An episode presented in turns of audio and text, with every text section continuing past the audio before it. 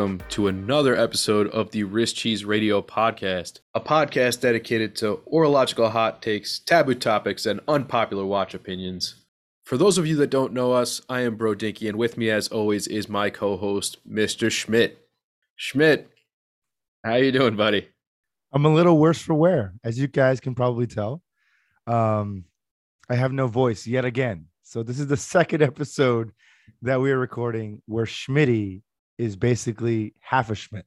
Did it go straight through? Did you just never get your voice back, or what, has it been peaks and valleys, or what? No, I mean like, you know, two episodes ago, I felt like it was waning, and that was just because I, uh, I think I was just over tired with work and stuff like that. So I just I lost it, and then you know, last episode, I felt like I regained it, came back, and I had, you know, nice range, if you will, of voice.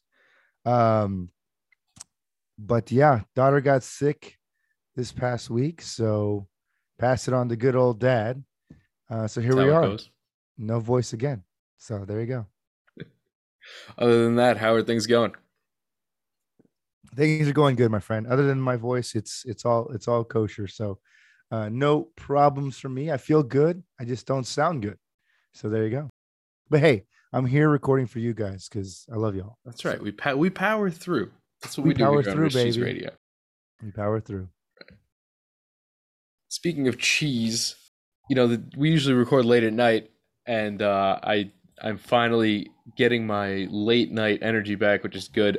I uh, I don't know if I've ever told anybody. I've told a few people about this that I do this really stupid diet throughout the year, where basically like from after the Super Bowl to Halloween, I I eat like super low carbs and keto, and like I lose a ton of weight, and then I eat like a savage between Halloween and the Super Bowl. It's like a solid like 30 pound fluctuation. It's a it's a hell of a way to live. Let me tell you. Bro, seriously? I do this is what I do. It's great. I'm gonna I gonna be So, so, hold, so hold on, hold on. So what do you eat during Now? these two different times? Yeah, Okay. like what are you eating now and what do you eat then? I mean, before I eat whatever the hell I want. That's the great part. You can live in sin. I can drink, eat whatever the hell I want. I don't have to focus on anything because I know it's gonna come right off. And then I go into basically eating really high fat foods, no carbs, and just like some protein stuff. So I mean, I eat, I eat a lot of salads, but like you don't got to worry about dressing. You can hit all your vegetables with cheese sauce. Like you can eat Cheese What- sauce. yeah, dude, because it's just high fat. As long as you don't have like super sugary stuff, you're good.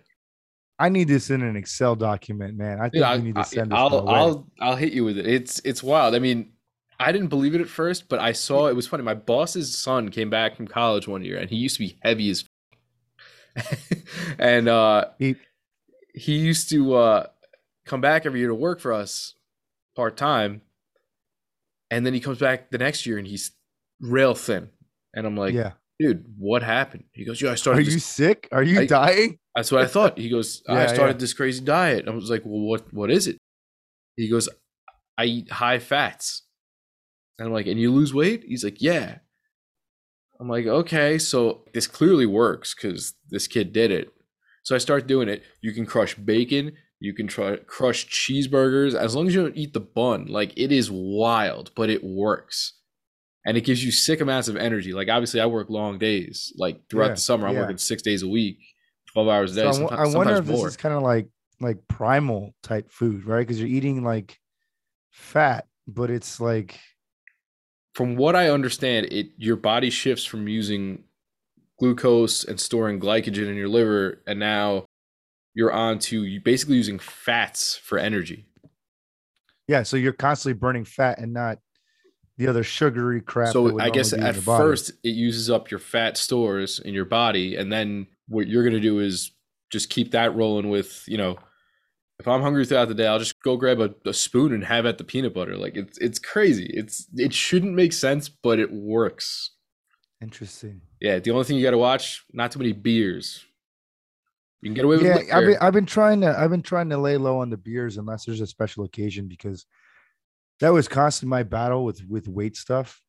Is just like you you start having one beer, then you have six beers, and all of a sudden you're like 10 pounds heavier one day to the next.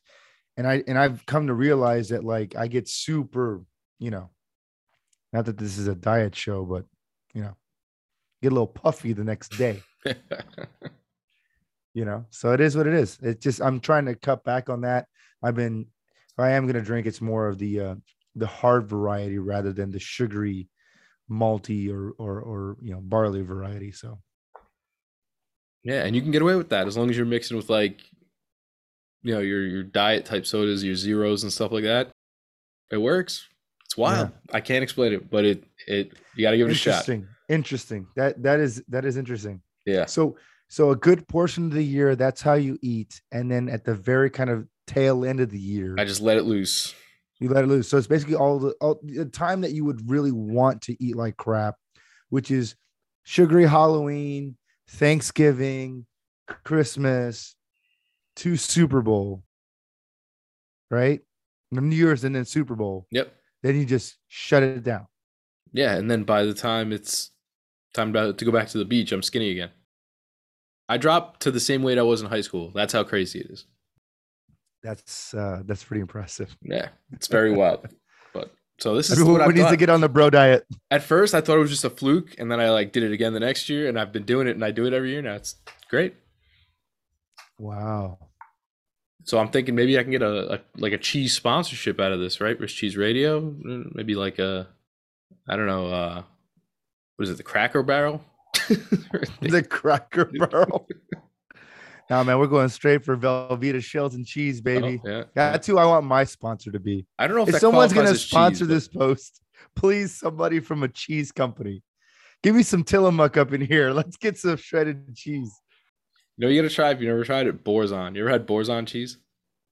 Borzon, no. Spelled uh, B O U R S I N. Boursin cheese. It's like a, a whipped goat cheese with like herbs and stuff in it. It is ridiculous. Like you could just dip like pretzels into it or something. Obviously not when you're eating this way, but Yeah. normally you can just like it's. Yeah, well, you just say you just say that for the last remaining part of the year, right? Yeah, Going into the beginning of next year. but it's definitely give that a shot. No, nobody's so ever it's had not that. it's not a it's not a it's is it a brand of cheese or like that's the Th- type That's the it? name. That's the name of it. Okay. Like you have like blue cheddar Swiss. Like this is called Boursin. I Give that a try. It is sick good. It's very rich, but it is crazy good. I will I will have to give that a try. I'm a sucker for for cheeses, man. I, I am I'm a blue cheese fanatic. Like I used That's to rare, hate man. it. That's rare. A I lot used of to hate like it. I used to hate it. And all of a sudden, like college is just like boom, just switched. And like the stinkier, the funkier, the better, dude. It is like the best. Well, it's one of those things. If you have crappy blue cheese, it sucks. If you have Yeah, good blue cheese, sure, it's oh, for really sure. good. For sure. I mean, it should just like smear thick like peanut butter, man. It's oof. And you're making me hungry. Welcome back to the Swiss Cheese Radio podcast. Yeah, exactly. Welcome back to Swiss Cheese Radio. We're here to talk about diets and destroying them and all things that are bad for us, uh, including beer. That's But back to watches. So Back bringing watches. it back, bringing Uh, it back.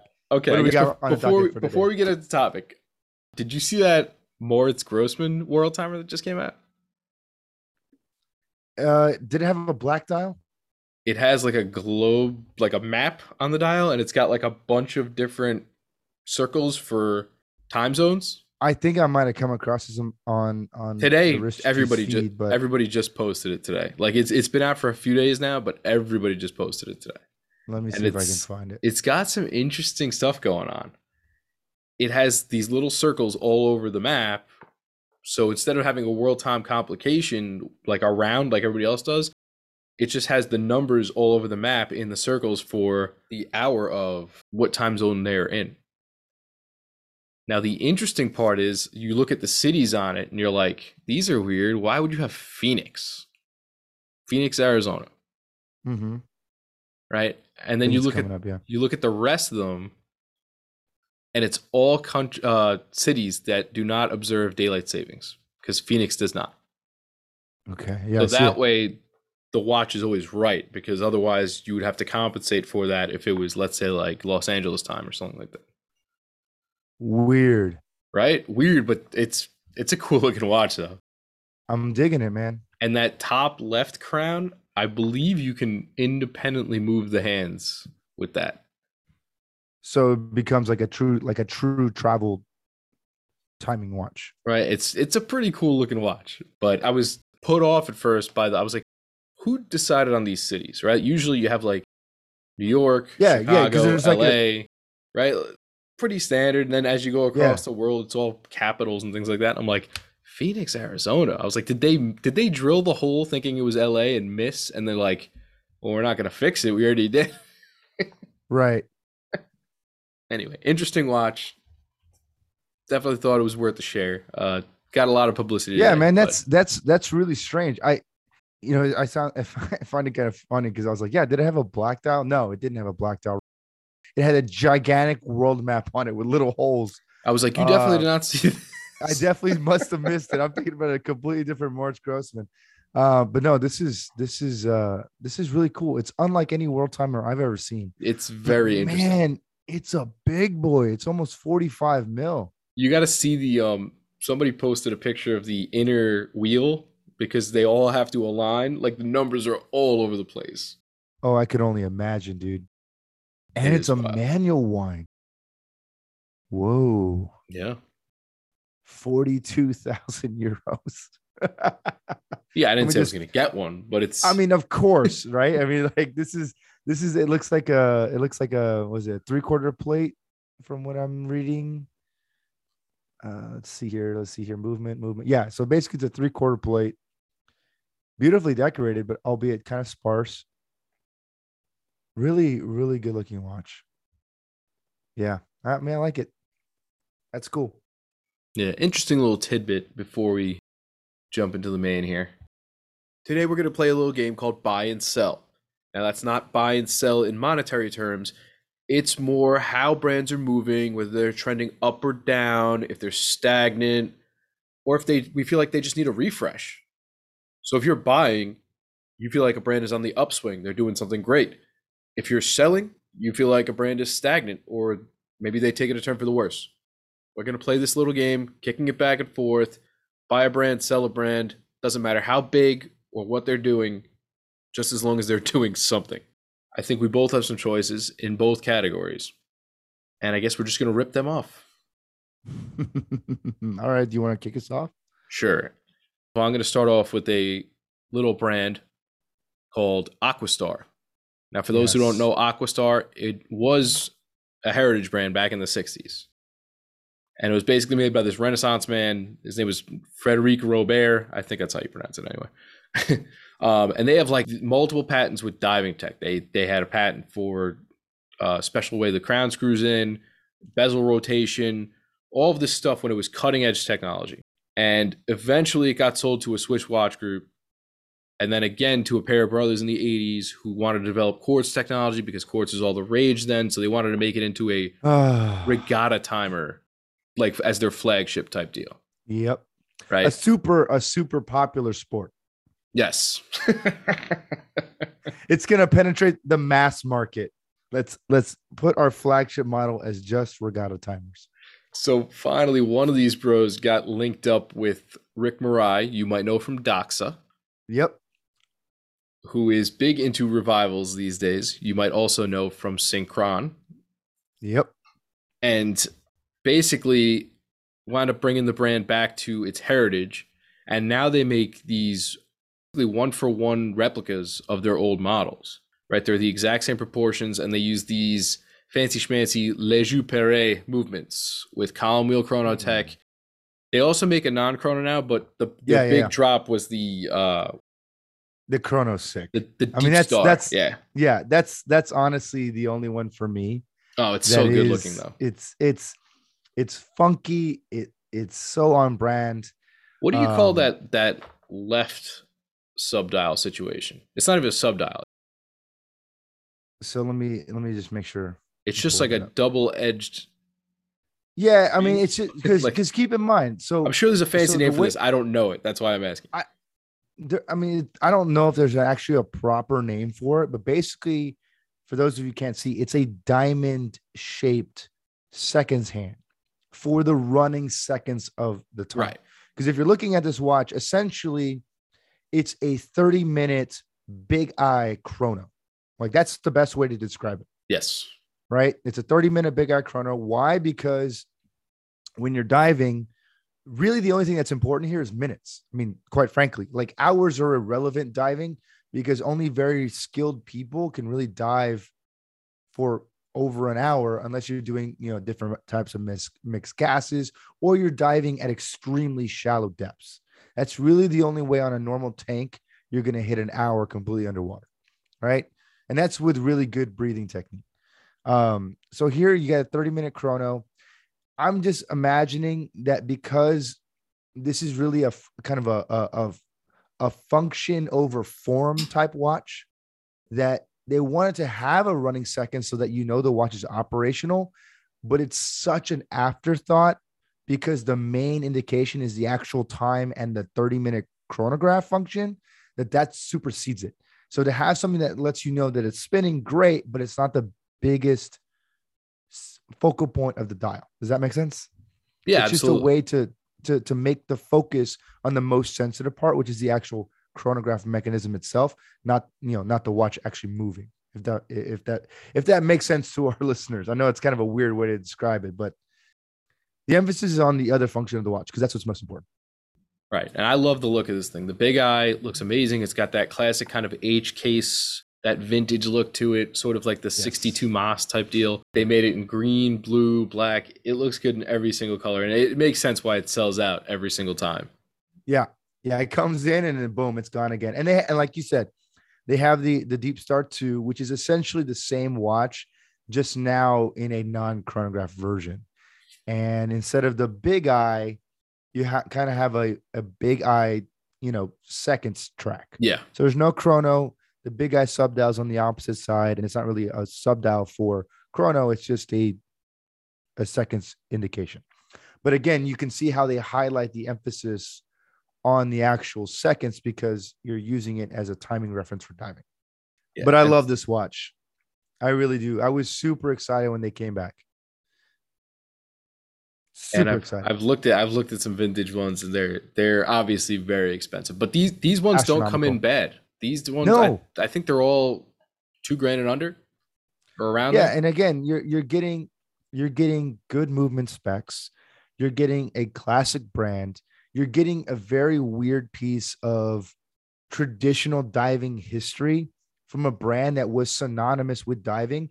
And what's cool about aquastar as a brand is like many dive watch brands of that era they would actually license out the production of their watches to dive shops in different like diving outfits because this was considered diving equipment, right? So you would have, you know, Aquastar by US divers or Aquastar by, um, you know, Aqualung's the same thing, but you know, it would have its own brand associated with another company because they were affiliated with diving, right? So this would be something that you would walk into your local dive shop in Florida or in, you know, Greece or the Maldives, and you would go and buy this watch out of the dive shop because that's where it was sold, because that's where dive equipment was sold. And to me, that is so cool. It's the same story with Doxa, some of these other very funky 60s, 70s divers. This is a cool piece of, of dive history. And I seriously want to have one of these in my collection. So that was my buy for round one here. My sell, my sell. I'm going to start with the easiest one. Probably the the biggest running joke going is right. Everybody calls Audemars Piguet literally the Royal Oak brand at this point. Yep. There ain't nothing new coming out of there. The Code 1159 is abysmal. Hot garbage. I feel like you know. I feel like that's one of those watches that people will say that they like to try to be different, but I know you don't. I the think chronograph is a little better than the other one, but yeah. still. Yeah, and and they had the version with Aventurine dial, and there's some really cool like dial configurations on this collection. But overall, the collection's hot garbage. I mean, let's let's be honest here. And I don't know if we've covered this before on the podcast or you and I have talked about this offline, but I don't think anybody that's buying an 1159 is buying it because it's you know a groundbreaking you know record-setting watch. I think everyone's buying it because of the sheer fact that they know it's a commercial failure for AP and they're hoping 20 years from now it's going to be uber desirable because it was a short lived period of time when AP tried to distance themselves from the Royal Oak. And quite frankly, I, I mean, I think we've said this before. It's just, it's confused. It's a miss. It, It is. it's, yeah, it's not for me. I mean, they have other watches in their catalog that you don't even know exist. and that's just what it is, right? Like the Millenary. Yeah. Who even knows it exists? I don't even think they advertise it. And Yeah, look, I don't I, know- I don't love, even- I love the aesthetic of the Royal Oak. I have always liked it. Yeah. But how long could you go on that? Well, as long as people want to keep adding diamonds and keep turning the dials glacier blue, I mean, it, it's they'll they'll keep doing it. I mean, that's just the reality. It's because everyone is overhyping it. It's not a great movement. They're now changing it because it needs to be better. Same thing with the Patek 5711, right? Like it has to be discontinued because the movement is ancient and it's not really that great of a movement. Am I crazy? Are we talking non quick set dates? If my memory serves me correctly, that's correct. I don't know about the I know most for recent sure the one, but I know is- a recent one had non quick set date. Yeah. I, I think the one that didn't I think the one that didn't have the quick set date was the ultra thin Royal Oak, Okay. because I think if I if my memory serves me correctly, I think Adrian from Bark and Jack did a video on this where he's talking about you know he, he gets to wear this watch, it's amazing, and then he talks about that it doesn't have a quick set date. If my memory serves me correctly, I'm sure I'll be fact checked. You guys can go and do that, but I'm pretty sure Adrian covered this on a video last year at some point. And I remember thinking to myself, how much does this watch cost? And why doesn't it have a quick set date?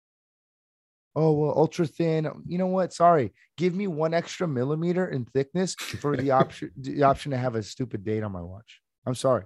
It, in the 21st century, this is just ridiculous that that's even that's even a thing, you know?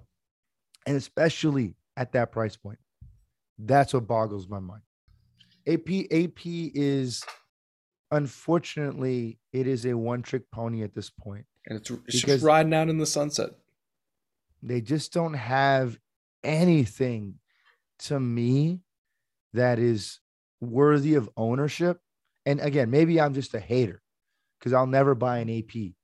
But I know what it's like to wear an AP. I I I had a colleague of mine who had back in the day an AP skeleton and he let me wear it for a week. It was a beautiful watch, gorgeous. Seeing, you know, in steel, it had the skeletonized movement, everything was fantastic. Had skeletonized AP on the rotor, so like Yeah. it was, it looked really sick. It just one, it pinched me and pulled my hair on my arm, which is not really saying that, that's saying a lot because I basically have no hair on my arms at all. It was an it was not a very comfortable bracelet. It looked amazing though in the sunlight when you turn your wrist. I was gonna say like- that looks like a great bracelet. it glitters amazingly well. It is so beautiful, but it was uncomfortable. It was skin grabby and hair grabby again, and I don't have much to begin with.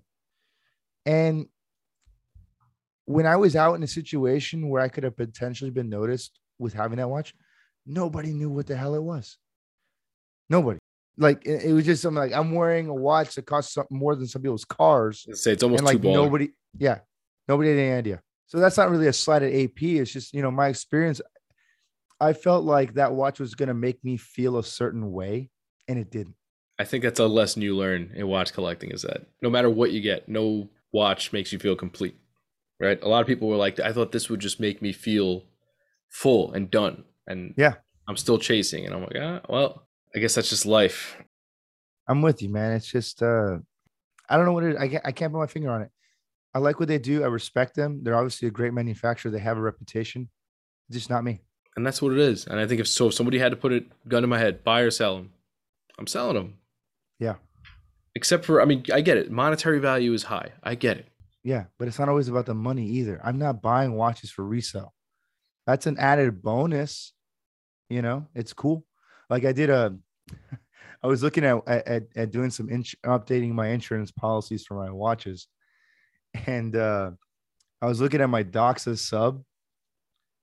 I don't know when or where or how, but the market value on that watch is like skyrocketed Yeah. just out of nowhere. I was looking up the chrono retail market price on it, and it, it literally like tripled.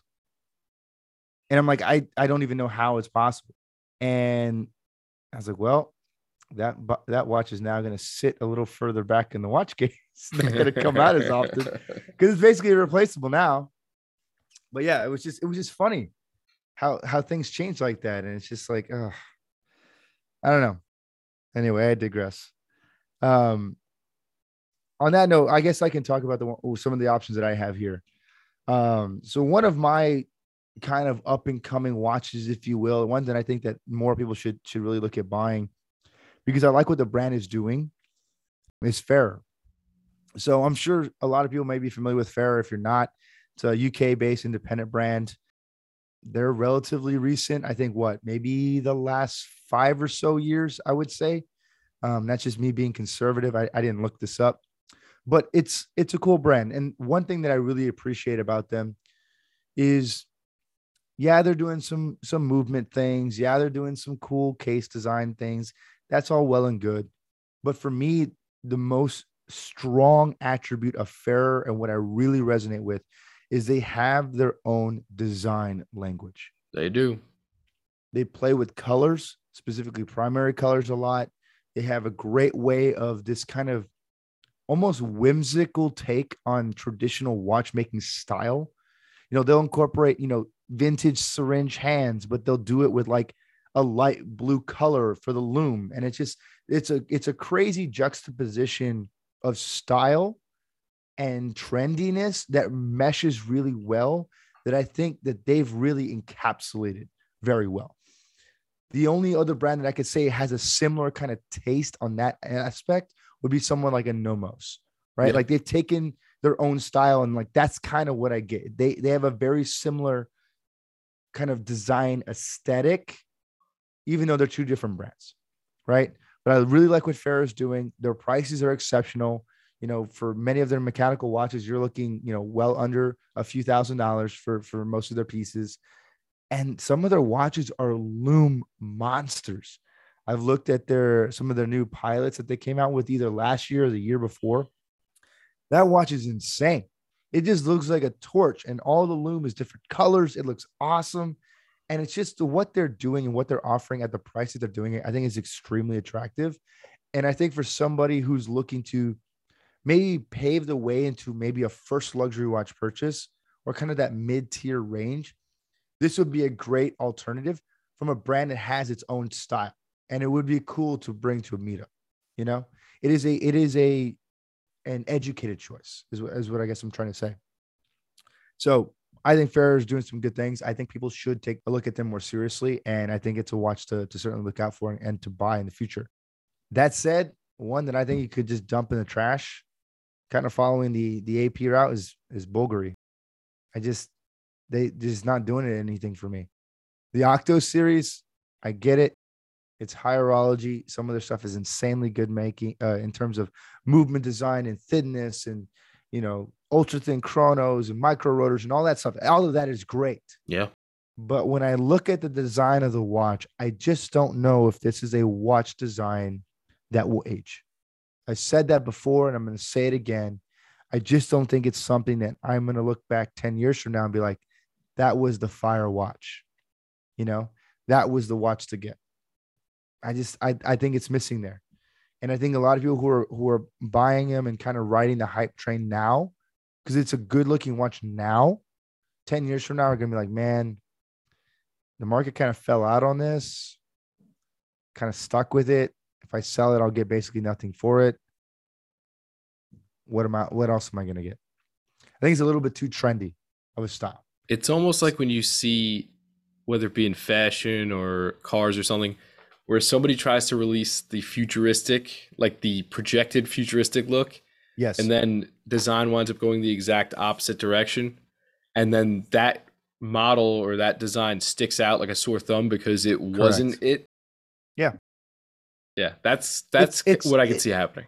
Yeah. I mean, I, I think about it too. Like since you brought up fashion, you look at like some of the um the the ugly sneakers that everyone wears like the the the Balenciaga like rubber boots or sock boots. I'm just like, how much do these things cost? And they look cool for 2020 when everything's weird and and and all that stuff. What about another another fashion cycle from now?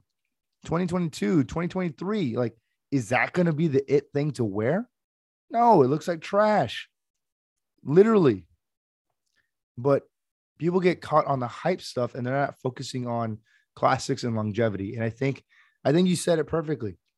it's like what people are trying to project is the is the future style rather than focusing on kind of more conservative traditional things you miss the mark because what ends up happening is as that style changes and people navigate around that you're left sticking out like a sore thumb but you've also instantly dated yourself because now everyone recognizes that that was the future style that never came to be That's like, did you ever see the meme of, uh, it's like when I hear somebody who's grossed out by the term moist, I know that the last time they tried to have a personality was 2011.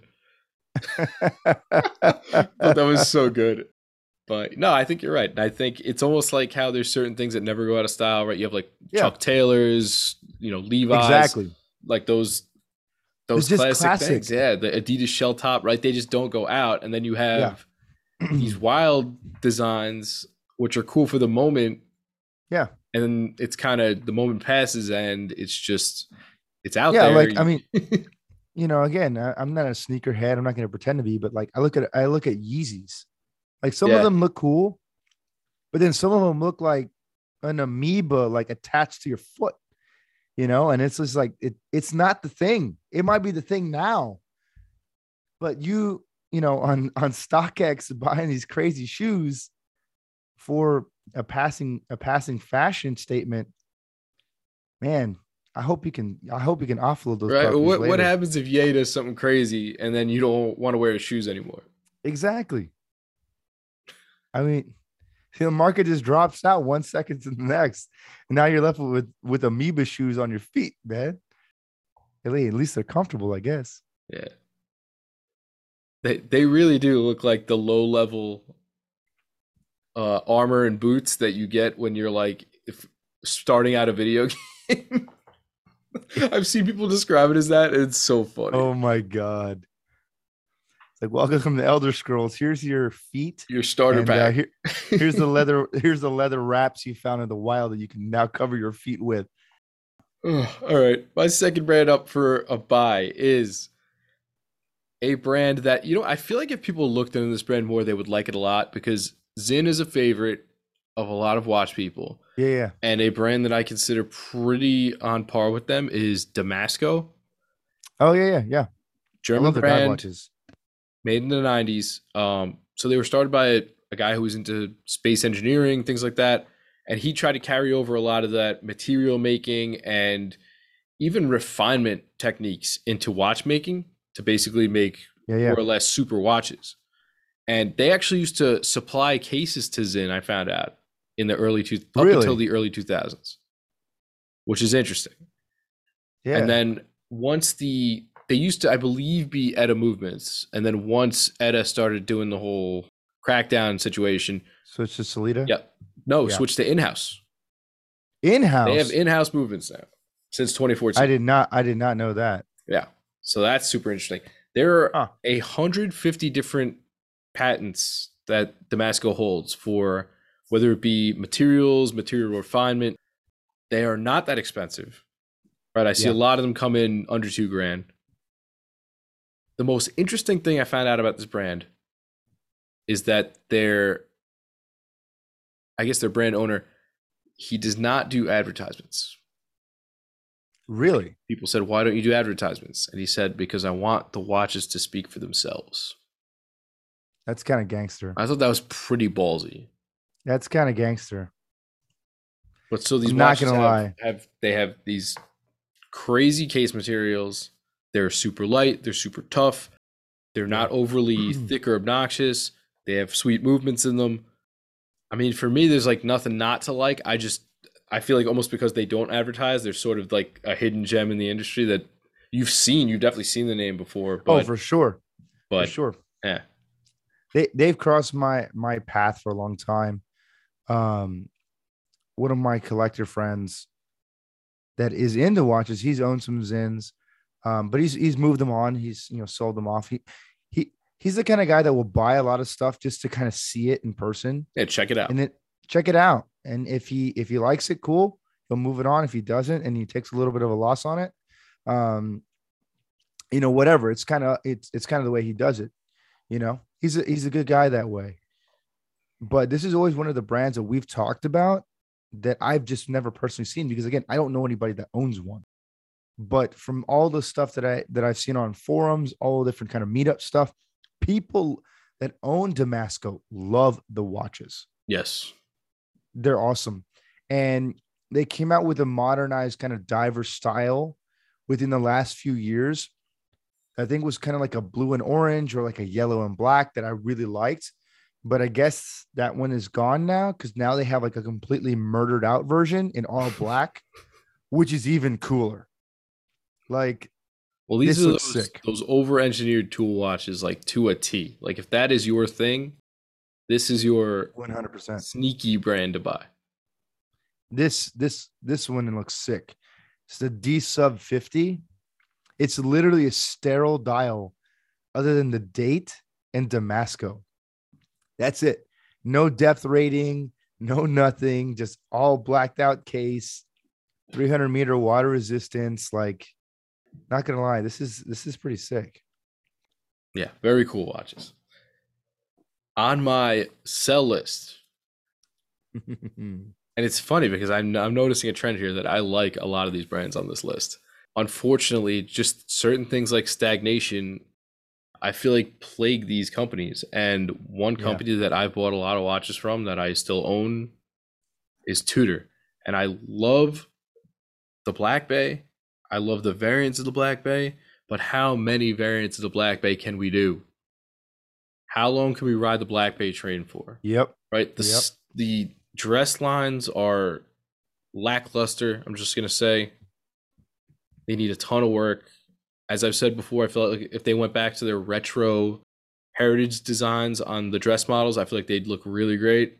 But it seems like they're just kind of pushed off to the side. Maybe people don't look to Tudor to buy dress watches, so that they're just not that popular. So they're not a priority. Yeah. And again, the Black Bay is great right? The 58, the GMT, different case materials, uh, all of the Yeah. I mean it's it's not it's not a bad watch. No, nobody's and- arguing that. and I love the Pelagos as well. But like, how much can I hear about your heritage and drawing back to the snowflake and oh, we look what we did. We took the chrono, we put some gold on this one. Like it's the same. It's like they they just take the playbook and they're like, okay, now it's your turn, and we're gonna put a steel and gold version of you. We're gonna put a blacked out version of you, and it's and then we're just gonna get cute and do oh silver, oh gold with a green bezel, like. Yeah. I feel like they need to almost get away from the Black Bay to establish themselves as I I could not agree more. I understand they're not a complete one trick pony. They have a couple other solid, real solid watches, but it gets very stale after a while. And again, Yeah. I'm a huge fan of the stuff that they have. And and I and I'll like say, stagnation. yeah, I, and I'll say this. I'm really kind of curious to see what they're going to drop this year. And I think I know we had kind of touched on this last episode about the upcoming watch events. Um I think the next major watch like showcase is going to be at the end of March going into April. I can't remember which one it was that I looked up, but it's going to happen. I think Tudor's going to be there, Oris is going to be there, a lot of brands are going to be there. And I'm really curious to see what they're going to what they're going to drop because I've been saying this for a long time myself. Tudor needs to be careful because the Black Bay has been a successful line for them. This goes all the way back to 2012. And again, the Black Bay line relaunched Tudor for the US market because it had been gone for like nine years. Right. They just stopped selling in the US. They're like, yeah, it's not an important market for us. Let's just focus on Europe and other places, the UK, whatever. So let's just take everything away and the US can, you know, they can go get bent, I guess. So they stopped selling it. So the Black Bay was the relaunch. And everyone loved it because they're like, oh my God, it's like a Submariner, but it's cool, it's vintage, it's, larger youthful, it's hip. it's youthful, right? Like it's it's a it's a younger man's watch. It feels different, which I think are things that make the Black Bay extremely attractive. yes. But what they're running into now is everything's a Black Bay, Black Bay bronze, Black Bay ceramic, Black Bay 58, Black Bay 41, Black Bay 58 blue, Black Bay 925, Black Bay gold, Black Bay, or as I call it, the Baytona. I mean, like everything's Black Bay, right? So even though these are decidedly different models, They look very different when you when you put them side by side. At the end of the day, it's still the same watch. And it's kind of it's kind of in essence the Panerai syndrome. Like once you've owned one, you've kind of owned them all. Yeah, and even if you do decide to collect, like even if you do decide to collect, how many are you really going to collect? Are you going to collect all 58 flavors? Or are you going to collect maybe what 58, maybe a GMT, and that's it? You know, No, there's that- not That's, That's what it. I think it is. I think it's a case of less is more, and I I just feel like this dilution because there's such a breadth of offerings there that it just leaves like a bland taste in people's mouth, right? Yeah. They they don't see Black Bay as something special anymore. You're just like, oh yeah, it's that. It's that whole And- group. You can get and- any which one you want. Yeah, and I think a, a large part of this is just coming from the fact that Black Bay, in many ways, is desirable because their larger brother company is is almost impossible to get. Right? We've touched on this. Okay, so I think that just by proxy, they're like, well, you know, we know you want to get a Rolex sub, but we don't have one to sell you. So let's take a look at a Black Bay, right?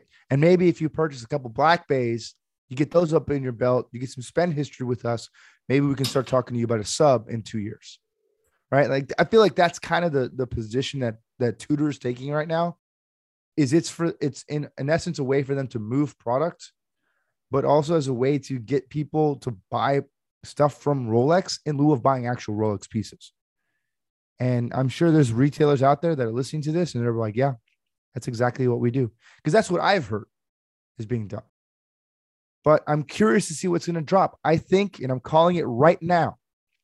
I think we're getting a new Pelagos this year. I hope I so. really believe it. I, I believe it. And I and I said this to you and I. I think you and I talked about this before offline. We got the LHD, which I think was a step in the right direction at the end of last year. Their social media campaigns and marketing right now is literally Pelagos, Pelagos, Pelagos, Pelagos. Everything's about Pelagos right now. So for me, I think we're getting a refresh of the Pelagos, and I and I want to say that it's probably going to mirror in some way the case format of the of the uh the FXD. I think you're going to lose the fixed lugs, but I think you're going to go to the smaller case diameter, the thinner case profile, date. no date, Yeah. graduated bezel, I can see that. because that's what everyone wants. I, I, I, that's, I, I think that's what we're getting. I think that's what we're getting. So I'll be curious to see if that's actually what happens. But I'm gonna call it right now here on the end of uh, uh February, the 25th, as we're recording this episode. We get a new Pelagos. I just hope and please God that they refresh one of their Explorer type watches, whether it be the North Flag, they just nixed it, come back with something fresh, or Just do the just Ranger. I was gonna say the the old Ranger. Give me a roulette Yes. date wheel, make it look e- 1016e. and give me a good even size. even if you just give me a, a, a I mean, you already have a Black Bay 36, right? Just take that same format, lose the Black Bay hands, keep the snakehead hands, and make it an Explorer type watch. You got a banger. That's a home run watch. You keep it at three thousand dollars or whatever the price one is of that Black Bay 36, and it's done. You have an instant home run watch. Because here's the thing: people aren't getting Explorer ones at Rolex and that's an actual explorer watch. You know what i mean? Like that ranger is cool. It's a cool watch. So for them to bring it back like just bring it back in a right way.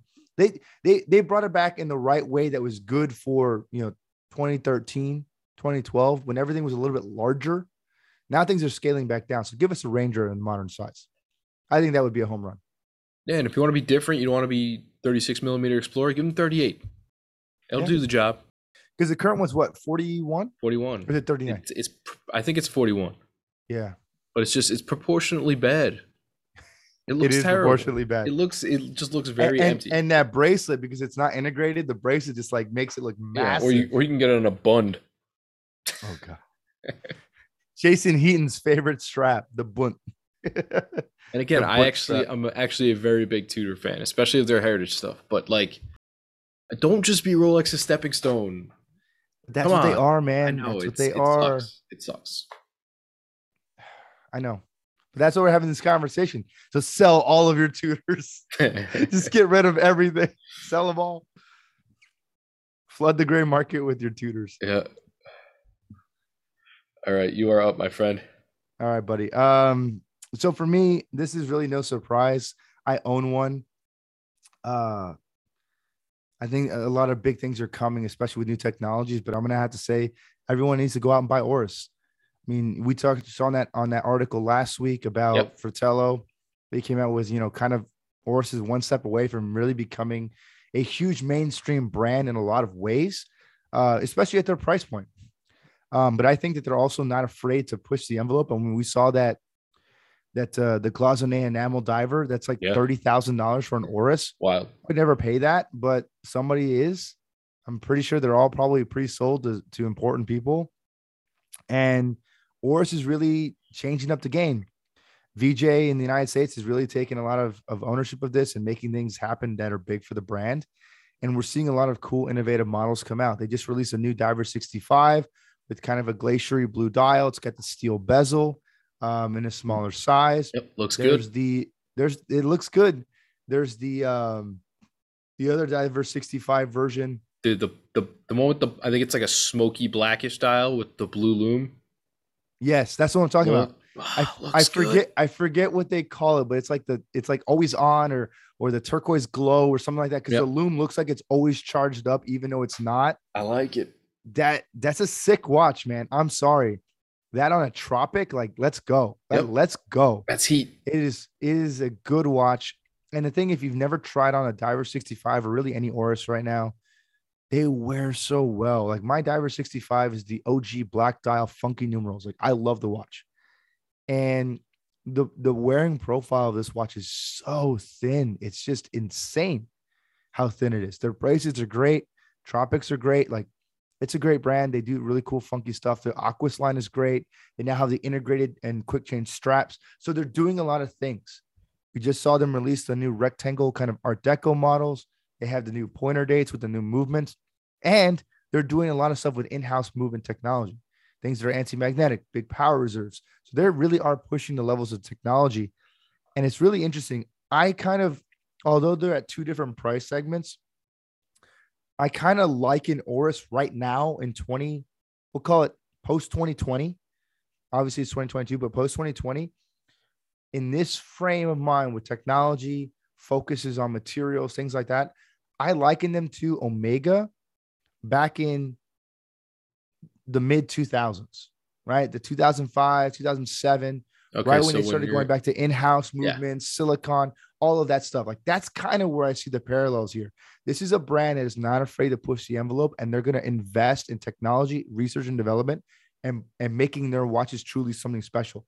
I don't know if they'll ever move up quite up market, right? Where they're going to start competing with a brand like Omega, but they sure as hell could compete with Longines. They sure as hell could compete with Tudor. I was gonna say that's why Tudor has to look over their shoulder, I, I mean, in my opinion. Yeah. This is a brand that is is dynamic and it's mobile and it's ready to go. So I'd say look out for Oris, man. They're coming. yeah, and it's They're funny. coming Even, for somebody. even a few years ago, I wouldn't have probably wouldn't have said that, but like No. even just in the past year, like they show tremendous. I guess you call it like uh, I forget what the word I'm looking for. It's not mobility, but it, the the ability to be nimble and move with the trends really quickly. dynamic. And they really, really, really they get their finger on the pulse and they get it out like Boom. Yep. ASAP. Like that, mm-hmm. those those cotton candy divers, they came out of nowhere and they were such a hit. Yeah. Right. And that was that was before the pastel craze was so big like it is today. It was, you know, the oyster perpetuals were out, but it was like, I don't know if we like these. Am I gonna get this one? Looks like a parking cone. But like I Yeah. got that cotton candy in when I, that I You gave it away, Donated? raffled away. yeah. dude, that thing was great. Like I was I was astonished how thin it wore. The bracelet tapered beautifully. I was Yep. like, I like, think I would. Do like I really have to give this away? Or can I exactly. just keep- I was writing a check for the donation Exactly. myself. And, and you know what it is? No, I'm I'm with you. I'm with you, man. I think I think you said it right. They keep their finger on the pulse and they're dimble. I'm gonna say one thing. VJ, if you're ever listening to this, he follows the It- pod. He does. I know I, I hope so, man. I will say this, man. Talk to bro. Let's let's do an always on turquoise version for next year's or this year, I guess, is breast cancer. Let's do a pink loomed version. so oh, let's do a cool do dial that. with That would be pink loom. insanity. That would be so sick for giveaway number two if if if Oris is still down. I think that would be the, sick. uh, yeah, my uh my my contact he already hit me up and he's like, "Yo, you you're in next year, right?" I'm like, "Crap, now I gotta like live up to this hype." hey man, our podcast is growing. We'll have some more support, and and that maybe that's our big thing every year. We'll just do. We'll just, you know, one of our podcast listeners, you, you donate something, you get entered into the raffle. It's benefiting a good cause, and you, you might get a free watch out of it. It's a win-win for everybody. The Philanthropy Cheese Podcast. There you go, man. We're all about giving back, baby. All about giving back. All right. And who are you uh who are you dumping? Man, I got a dumb tag. Okay. Fair enough. I got a dumb I mean it I, I don't think it's really a surprise to anybody. But I, I just think is with it, their 26 is it the 17 year old CEO? 26, I'm 26. kidding, obviously. Um, but I think, yeah, with the 26 year old CEO at the helm, nothing against what he's doing, but I just think they they're confusing the brand. Um, I had a conversation with a friend of mine about this. You know, last year they came out with a new refresh for the Aquaracer collection. I love it, by the way. I love the Aquaracer collection in, in the, and I think it's a 43 millimeter. Um, especially the Night Diver. We Yeah, touched that on Night Diver is tight. It's sick. It's an amazing watch. I love it. But then I'm looking at some of the other watches because, like, just earlier this year, they did a refresh of the refresh. and now there's a new Aquaracer collection. And I just saw on social media that they're doing a whole marketing campaign, launches all over the, you know, all over the world to, to, to debut this new collection. And it's completely stylistically different than the one they released just last year. And now it's in 41 millimeters. Mm-hmm. So I'm looking at myself, I'm like, okay, you had a great home run looking watch there. And now you have another watch here, but they don't share the same design language, but they're both Aquaracers and they're both tag. And I don't get it. I just think it's another brand. It's just like it's confused, dude. It needs, it needs, we need a confused stamp. Like that's what I want. Just boom, it's confused. like the brand is confused, the watch is confused. I don't know what's going on with tag. And the thing that kills me is I look back at the history of this brand and the stuff that they've been able to accomplish as a brand, whether it was Heuer or whether it was Tag Heuer, it's the same brand. They bought all of that history. They have the rights to it. They just don't ever use it. And it's like, It's their bread and butter. What are you doing? I'm just like, just like go back in history and get a manual wind Sellita chronograph and re-release the Carrera in a 39 millimeter in manual wind. Just do that. People will buy it. You saw how quickly sold out of the Hodinkee skippers. My God, like, can you just imagine if that was a production watch? Like, people would buy it. But the brand is so concerned with trying to be avant-garde that they're missing the mark. They're trying so hard to be cutting edge and innovative that they end up falling flat on their face and selling Mario smartwatches. yep. It's just like I don't get it. You look at some of the most iconic watches of all time in chronographs, specifically the Monaco, the Carrera, the Autavia, their calculator series of watches. I mean, these are, you know, the the um the Seafarer. Man, could you imagine they did an Abercrombie and Fitch Seafarer re-edition? It would break the internet, dude. They actually they have a lot won't. of uh, regatta timers, I think. Yes. Yeah. And that the skipper was a regatta timer Yeah. I mean, like, and they had and they all had cool names. Yep. Skipper, Seafarer. I mean, like these were cool names. And I mean, the and Cal 11 was right there with the El Primero. yeah, I mean, Tag was so cool. You could send in all of your Marlboro cigarette boxes and get a free watch in the mail. I mean, like this was this was the 70s, man. Like they were doing crazy stuff and they were selling like crazy. You know, where's that tag? Because I miss it. I want it back. And if and if I was a fly on the wall in some of these marketing meetings or boardroom meetings or CEO meetings, man, I would be holding somebody's feet to the fire. But I think a lot of these changes are indicative of a much bigger problem at the tag company that maybe we are not privy to. And that's all I'll say. I think that's all you can say. It's I almost feel like they suffer from that same thing with the we're trying to predict the future and we don't know if it's going to go there. And meanwhile, if we just played up on our history and whether you refresh an old idea or just straight up, I mean, the re-release is all the rage. It has been. Find some cool stuff. You got a big back catalog. Yeah. Do you do you do you remember the isograph? Do you remember this? I'm scanner? trying to remember what it looks like. I feel like I've seen it. I so so so the isograph came out a few years back and it was right when tag oh, launched oh, oh, on- I do know. It looks like people said it looked like a spinnaker, right? It had like a bezel, uh, like a colored bezel on around the outside. Was that one? it had a rotating bezel Okay. But it was designed kind of like a pilot field watch if you will Was it branded But as it like was- an Autavia? Even though, yes Okay, yeah. okay so i don't are you familiar with this with the issue with this watch Yeah, I remember it had a big issue and it had to go back. I, I can't remember what it was because I just kind of laughed it Okay. off. so so if you google there are photos of this watch they have on the dial Autavia and an isograph okay so what's interesting about this watch and this may be a this may be a tidbit of information that people probably don't know or they just missed it altogether but this was supposed to be tag's new launch into a new generation of technology for the brand specifically making anti-magnetic movements Okay.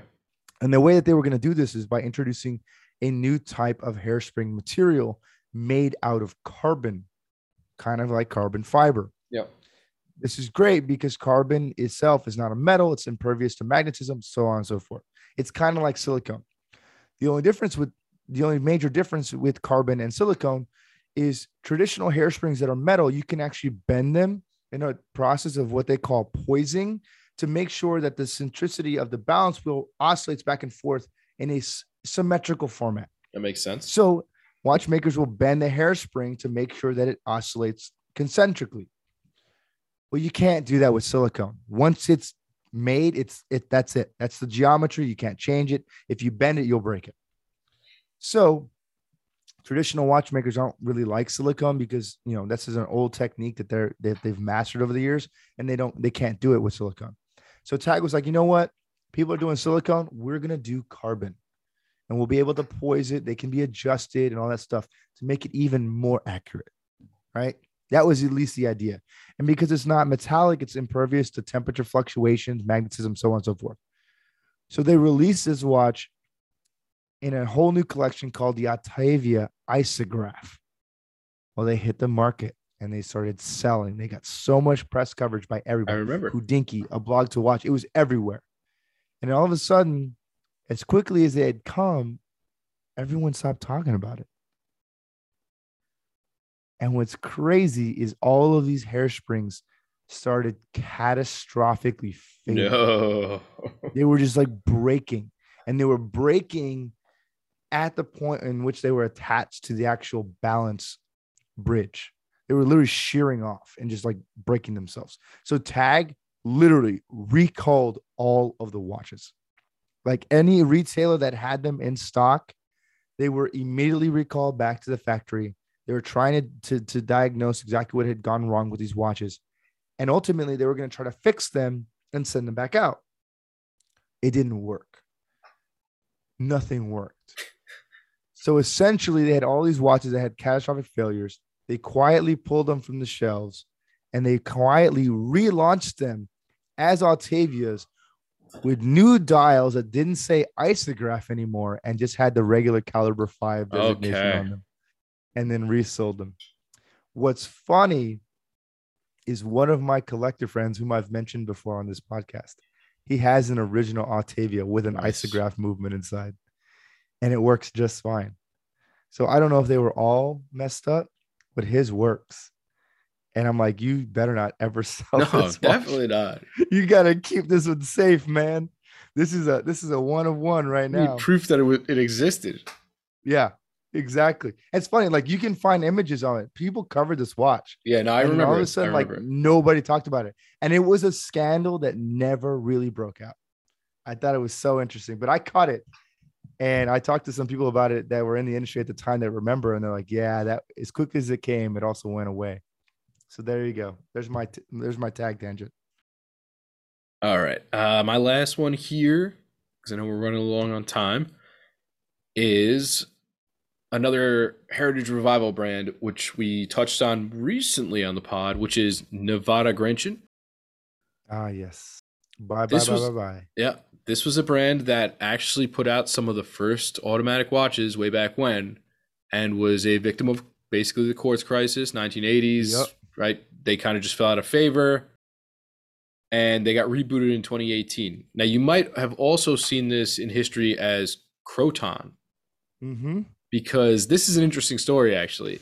The name Nivada, when it came to the U.S., was too close to Movado, so they had to distribute it under Ah. another name, which is where you get Croton from. So Croton used to Interesting. I didn't distribute their that. watches.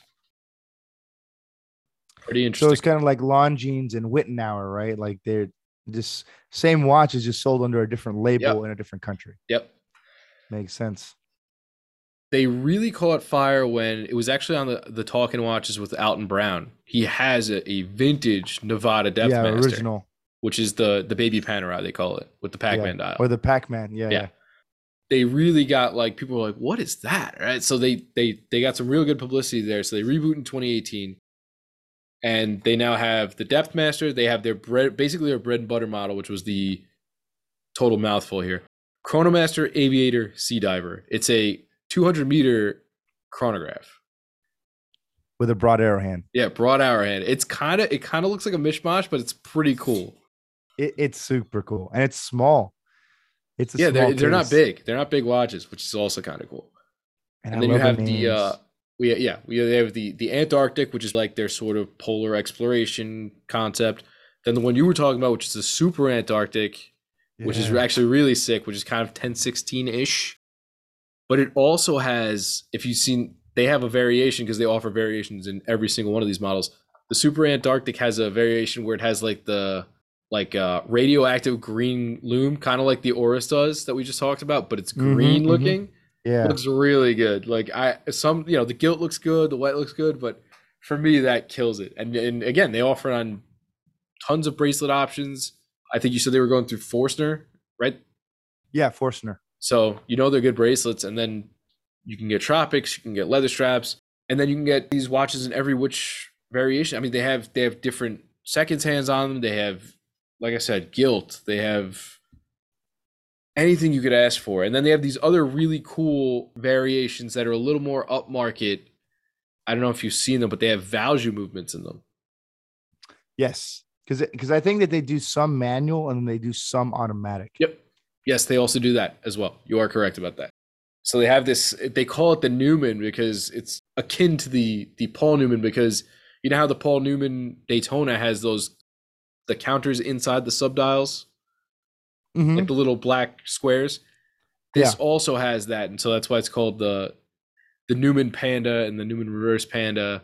It has nothing to actually do with Paul Newman, but because it it shares an aesthetic.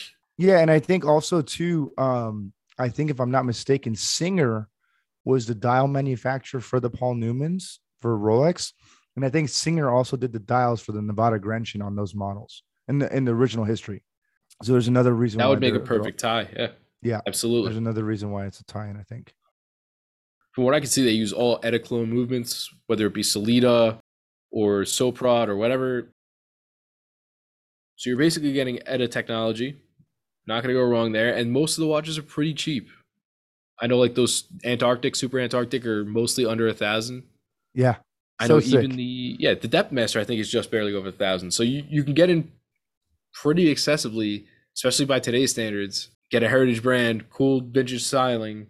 For me, that, that's like a why not. I mean, it's it it's a lot of fun. One hundred percent. I keep coming back to them. That's one. They're a brand. I, I every once in a while I, I reopen my browser and I'm like, eh, you know, maybe I could use one of these. It would be so sick. It would be really sick. Yeah, but you got to make sure if you want one, you got to get one because the the variations sell out. They sell out fast. Yeah, so Did Did you see the Did you see the tropical dial one that they did? yes, just re- it's the the uh, Chronomaster. It's a, it, yeah, it's a Chronomaster Aviator Sea Diver, but it's the the brown tropic dial. Yep. Oh my god! A- And, like, I don't know if it's like an old dial or if they just like artificially aged it. It looks so good, So good. Man. I don't know, Yeah, they- bro. Maybe maybe we got to get some matching Nivada Grenchen watches this year. they had a, a limited run of 50 uh, a big eye version of the chronomaster looked really good it had like an orange lollipop second hand on it yeah, yeah, yeah. looked really sick and i think it had a Valjoux in it but i think it was like five grand but it was i think it was limited run 50 pieces but it, very very cool What's up, man? We getting we getting ma- matching NGs this year or what? maybe You know, I'm liking the Super Antarctic, man. it is it is it is pretty fire Oh, I love it. I think it's I think it's so good. Move out of the way, Tudor Ranger. This is where I'm going. yeah that, that's what i want to to release that right there on a Forstner bracelet, baby. Come on, give me some Dude, classics. please the, i hate the tudor rivet Yeah, it's oof, it's sick, man. It's sick. again, there's so many easy targets to to mush. Right? You have you have Panerai always an easy target. Yeah, You have Rolex to mush because you hate their tactics. And and to be honest, it was I was listening to another podcast recently and, and somebody said something interesting. He's like, I don't even really want that many Rolex models. He's like, there's probably like two that I would really want. And he kind of went through it and I was like, dude, you're kind of right. Like when I think about it, I th- I feel like right now the only appealing model to me is maybe the GMT Master. I could see that. I could see that. For me, there's only one that I would really want. It's uh, well, I, I should say two. It's either the green, the green bezel Submariner, just because it's different. Um, Black dial or green dial? yeah, oh, the, the black dial, the new one, the, The ceramic one. Okay. Yeah, yeah, yeah. The Kermit or whatever, Yeah, yeah. Starbucks. Starbucks. It's a dumb name. It's stupid. But the Kermit, I think, is probably better. That one, and maybe just a standard OP. Like that's it. Not only a Tiffany blue, just give me a blue or a black or a white or a navy or just something simple. That would be it. Because that to me, that that's kind of the that's kind of the Rolex. Like it's just steel sports bracelet, no cyclops, no date, just workhorse. Boom, done. Yeah, I think for me, I think it's the GMT Master. I, I really do. I, I I think most of any Rolexes I want would be vintage. Yep. I even I even like the vintage date just better than the current date just. Yeah, I just do. there's something about it. Yeah, and I kind of like the old janky bracelets.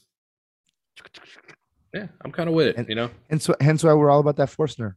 Yeah. Yes. This podcast is brought to you by Forstner Bands. Force Bands. Just kidding. I have like two or three of them. Might as well be. I know. It's like, can you please sponsor us? No, we're just kidding.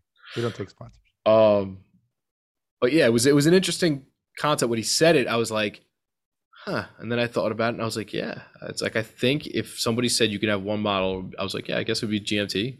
Because even even the ex, the Explorer twos now, I, I hate the proportions on it. Yeah, it's it's not a fan. I'm not a Explorer one, it's great, but it, it doesn't do anything for me that much. Same with the sub. I don't I don't need a sub. I just don't. Daytona, I don't even want it. Not at 50 grand. I honestly don't want one. I it- the only purpose of me getting one would be to resell it. I do not Yep. want that watch. Yep. People might say you're crazy, you're full of it, you're just trying to be against the grain. No, I do not want that watch. Unpopular opinion. Sorry. It is what it is. Sky Dweller, kind of cool, novel concept, but I wore one. It's not that comfortable. No, Very big, it's top heavy. It's top Yep. heavy. Yep. Again, is you're gonna get that big presence hanging over your wrist, bobbling back and forth. I don't want that. Give me something that wears nice. I think I think for a lot of people when they get the Rolex call, they're just so excited at the opportunity to have purchased a Rolex that they just buy anything. And you got to give them credit. given- that's that's what they've cultivated as a brand. Yep, That's that's amazing. That people are clamoring for opportunity. That that is an amazing, amazing thing that they have achieved, and you cannot take that away from them at all. And they are just masters of that level of marketing. Yep. Cannot take it away from them at all. That is unmatched. But I wasn't even going to pick them. um, really, who I'm selling, and again, this is a brand I really, really do like, is Zenith. I love the El Primero, but outside of those El Primero lines, you really got to get it together over there. Yeah. I, I, it's said I think I like the ladies' models better than the men's models outside of the El Primero. Yep. It's just uh, and give it another one to the confused stamp. Like I feel like the Defy has lots of potential, just little tweaks, little tweaks here and there. Yep.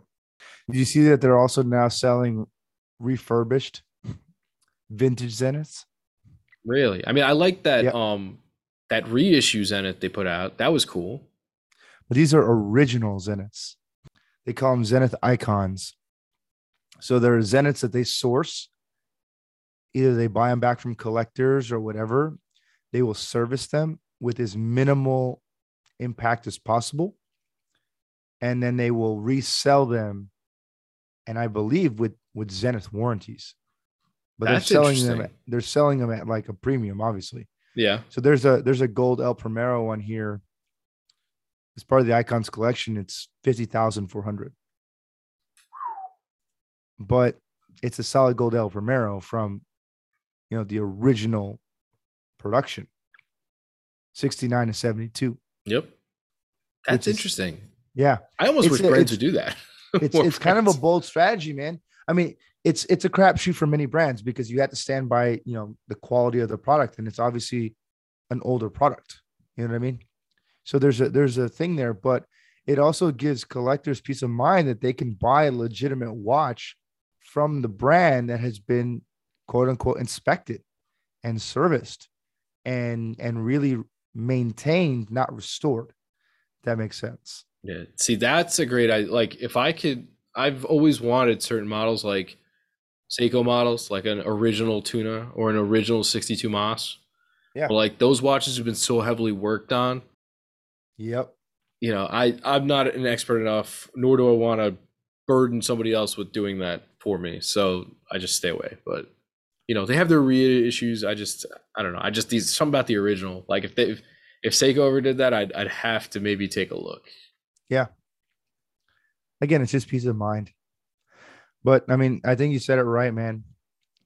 Outside of their El Primero line, specifically the Chronomaster El Primero line, I'm with you on this. I'm with you on this.